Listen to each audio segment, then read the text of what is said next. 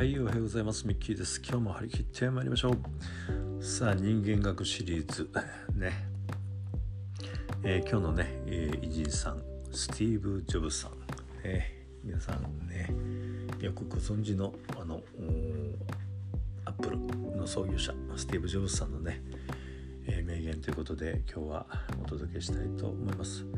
スティーブ・ジョブズ名言集っていう本をね私、持ってまして今ちょっと手元にありませんけども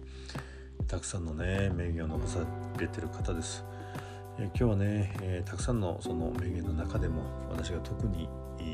心にね残る名言。これをね、えー、見つけました。今日はそれをねシェアしたいと思います。時間は限られているのだから他人の人生を生きて自分の時間を無駄に過ごしてはいけない。ねこれまた短い文章の中にとってもとってもね深い眼蓄のある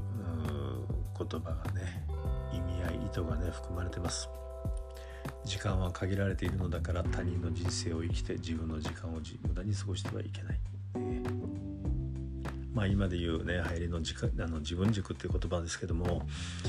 いや本当にね、うん、理想はね自分の時間自分で決めた通りにね生きていくっていうのは理想なんだけどもやっぱりね、えー、この社会で生きていく限り、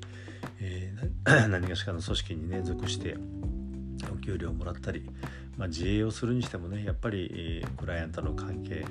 えー、ね、いろんな制約の中でこのビジネスをやるという意味ではねいろんな制約の中で、えー、やっていく必要があると。勢いねこれは誰かの、うん、声の大きいと言いますか力を持つ人のね、え、声に押されて、え、その人の言いなりになったり、ねまあ、日本はね特にお客様は神様ですみたいなことでねお客様の言うことは絶対だっていう古くからそういうね、えー、召喚校というかね慣習がありますよね。まあ、それでねあのコンビニとかいろんなあのファストフード店とかいろんなとこでね心ない、えー、客がね、えー、店員さんにこう食ってかかって、えー、暴力沙汰を起こしたりねひどい暴言を吐いたりということが結構ね未だにやっぱりあちこちで起きておりますけども、このようにね、えやっぱり、えお客様は神様だ。それはねある意味正しくはの正しい意味でね捉えれば正しいんですけども、えー、何でもかんでもね言うことを聞いてしまう言いなりになってしまう。これはお客さんとクライアントのね、えー、店側の人間関係だけではなくて会社組織の中の上司部下、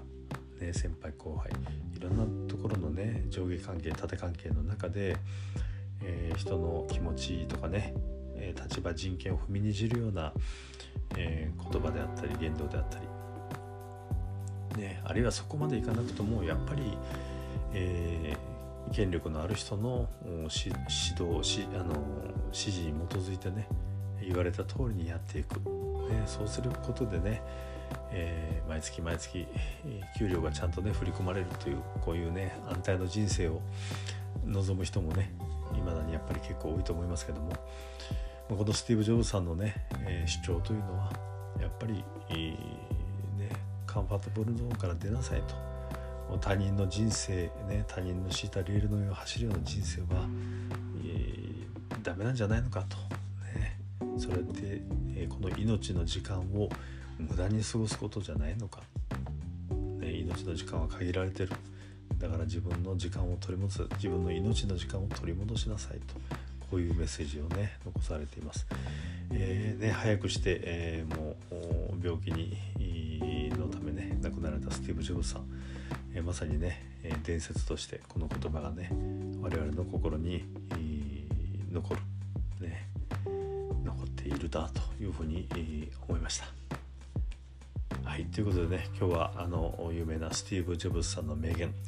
時間は限られているのだから他人の人生を生きて自分の時間を無駄に過ごしてはいけない。をご紹介いたしました。今日はこの辺で失礼いたします。また明日。